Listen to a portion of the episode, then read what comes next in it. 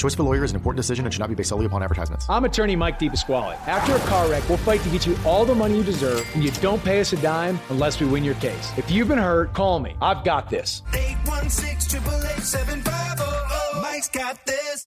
All right, that was Summit Christian Academy coach Todd Burke. He's got a Remax Big Three game as they head to center. Okay, let's go ahead and bring in our own Cole Young, who's going to be out there uh, at the game on Friday. And Cole, uh, this is a good one. Uh, this is a, a, a district where um, the the best teams are left.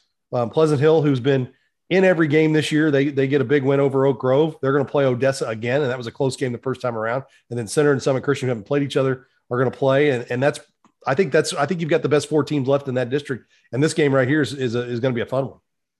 Yeah, I think you're exactly right, and I think you know Summit Christian is kind of that wild card because if you look at who they've played, and then who Center has played, they haven't played any common opponents. They should have, they were both supposed to play Warrensburg, and then I think Center missed that game, you know, with some COVID stuff that that game got postponed or canceled.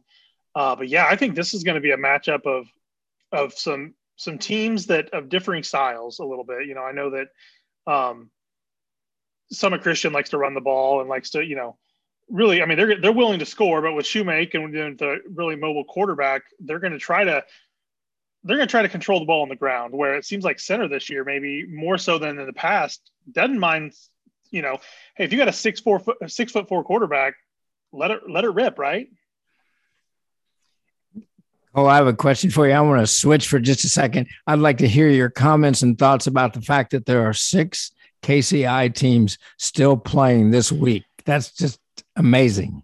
You know what? I, I think I said last week maybe that that Hogan Prep uh, Lathrop game might be a, a closer game than we all thought. And then when I saw Lathrop kind of hanging with them, and then you know Lawson, of all the times to catch Pembroke Hill, that was the time to catch him. Um, yeah, I think the KCI. This is kind of judgment week for them a little bit, so we'll see. I think I don't. Obviously, there won't be six left because East Buck plays um, Mid Buck this week but there's this is going to be a really interesting week for me to see where, the KCI is at. They could really kind of because that's been the question we had, right? Like, what is what is the KCI? Because they pretty much have only played in themselves.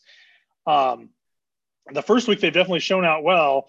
If they all advance this week like they potentially could, then you're all of a sudden saying, okay, this is they're for real for real this year. Which I don't think they were. I think they were always for real, but just how just how good we don't really know quite yet. But they're they're looking to be pretty pretty solid. Well, and you look at uh, University Academy, I think they answered the they can beat Plattsburgh just as bad as everybody else in the KCI did. Yeah. they were up uh, what did I say 40 to nothing and it was 40 was it 45 yeah. to nothing at the at the at the half so I almost nailed it uh, dead on there and um, uh, went on to an easy 50 something to nothing win over Plattsburgh and uh, I think that that's a West Platte University Academy game is going to be interesting class 1 and and then you know in the other district you've got uh, you know Windsor and and and uh, Adrian in that one, and and you've seen both those teams. I mean, you probably could probably uh, give a good report on on that one. That that's I, I think it's probably I probably lean toward Windsor on that one. Then uh, so that's that's kind of where that class one is at this year. Yeah, so I think I think that Windsor and not Windsor, I'm sorry, the West Platte University Academy game is going to be really interesting.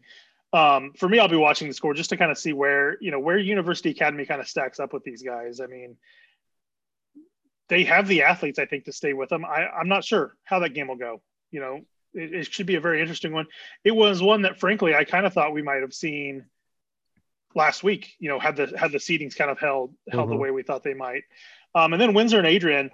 You know, Windsor's a very talented football team. Um, they've got the Witherspoon brothers. There's three of them. Um, quarterback, running back, and wide receiver. And they they have the skill position players to match up with about anybody. Um, for Adrian, they're going to need to play. They've they've been playing their best football as of probably the last game and a half of the year. I mean, they that was out of the 71 times Midway and Adrian have played each other. That was the second largest margin of victory between the two teams. So it's 44 to nothing. The defense is starting to click. Um, Adrian's going to have to play their best game of the year and hope a couple things break their way. And I think I think then they have a shot. But I mean, that's one of those games I was talking to uh, a few of my my other Adrian folks, and it could go it could be a 35 point game or it could be a, a 10 point game. You never really know. It could, it really just depends on how that first quarter goes, probably sets the tone for that one. Oh, as you know better than I do, those Adrian seniors in the three years that they've been in that varsity program, sophomore, junior, and senior year, they've only lost six games in three years. That's pretty amazing. They know how to win. Yeah, they've lost to um yeah, they basically made it in those in those in their three years so far. They lost in the quarterfinals to a Lincoln team that lost in the state championship. They lost to Windsor after they beat them in kind of a heartbreaker their sophomore year, and then last year fell to mid buck in the semis. So they know how to play games in November, and they have a good senior class.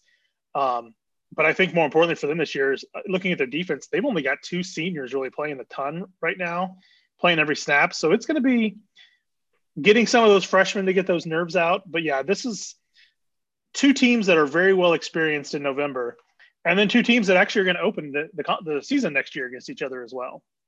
Let's move on to Class Two in uh, District Five. You got Holden and Butler. I think we're probably looking at Butler winning that game. Uh, Warsaw and Lafayette County. I think we're steamrolling towards a Lafayette County Butler district final, aren't we? Well, not I know, so Warsaw's fast, my friend. Warsaw's a pretty good team. Warsaw, I mean, gave Butler every single thing they wanted in the regular season. I mean, a nine and one team.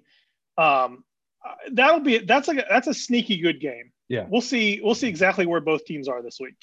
Then Trenton's and is going to Maryville. Looks like Maryville's got a good shot to come out of that district. And then District Eight, you got Lathrop and Lawson both getting wins, but they're going to Richmond and St. Michael. I think we, we may be looking at a Richmond St. Michael final here in a couple weeks too. Yeah, I I think I think Lawson can can really it's Lawson and St. Michael, correct? Yes, yes. I think that could be a better game. Yeah, because that is a better game, I think. Yeah. That that could be a closer game than I think we think it will be. Um, St. Michael's really needs their skill position players. They need Haggerty and they need um, I believe it's Ellis is their running back's name. Number four. Um, number four. They need those guys to get going, and I think they can out athlete them in the skill position the skill position areas. I had an opportunity to see St. Michael play last week, and you're absolutely right about Haggerty. Haggerty could play for anybody. He's the tight end, defensive end, linebacker. He's a good one. Number 87. Haggerty's, yeah, he could play at any class six school right now. They need to figure out a way to get him the ball, get the defense keyed on him. It's it's very similar to what Park Hill did when they had a little bit of success against Liberty North. Let's get it to the tight end, short, low stress passes, and then build from that. Uh, up in class three, we already talked about the Pleasant Hill and Odessa and Summit Christian Center, of course. Uh, Cameron, St. Pius, Savannah, Chillicothe.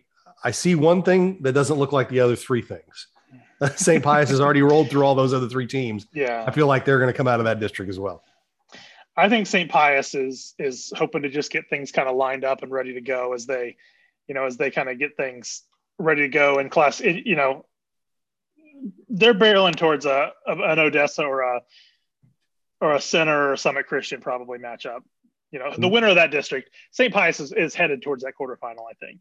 And then uh, we've got a good one, Harrisonville, Lincoln Prep. The good Harrisonville showed up last week. I didn't think that was going to happen. And then up north, you got Kearney and Smithville. I think we've already seen that once. And then Excelsior Springs and St. Joe Lafayette. I think Excelsior Springs is the favorite in that game. Lafayette's had a solid season. Uh, they're without their quarterback, but they've still been able to score points. But Excelsior Springs is tough this time of year running uh, running veer and, and, option football. Yeah, that's a really good game between you know Lafayette and Excelsior. I, uh, the winner of that, I mean, you win that, you go play Smithville, Harrisonville. So Harrisonville rolled through Grandview, and Jace Reynolds didn't play much yeah. at all. I don't think he's he got, got a bad he he's got a, a sprained knee, and I was talking to a couple of my guys in Harrisonville a couple weeks ago, and they had thought maybe he has been dinged up for a couple weeks. Um, you know, he's one of those players. You get him healthy, who knows what can happen. I mean, I, am wondering if he's been healthy really since that center game. Yeah, and I think, but that that that being said, though, the, what Lincoln Prep did to center last week says to me that they may be on yeah. a, a, different level. I well, mean, yeah. Well, Cole, it's uh, it's going to be a great week, and uh, have have fun at that center game. It should be a good one. We will chat with you again next week. All right. Thanks, guys.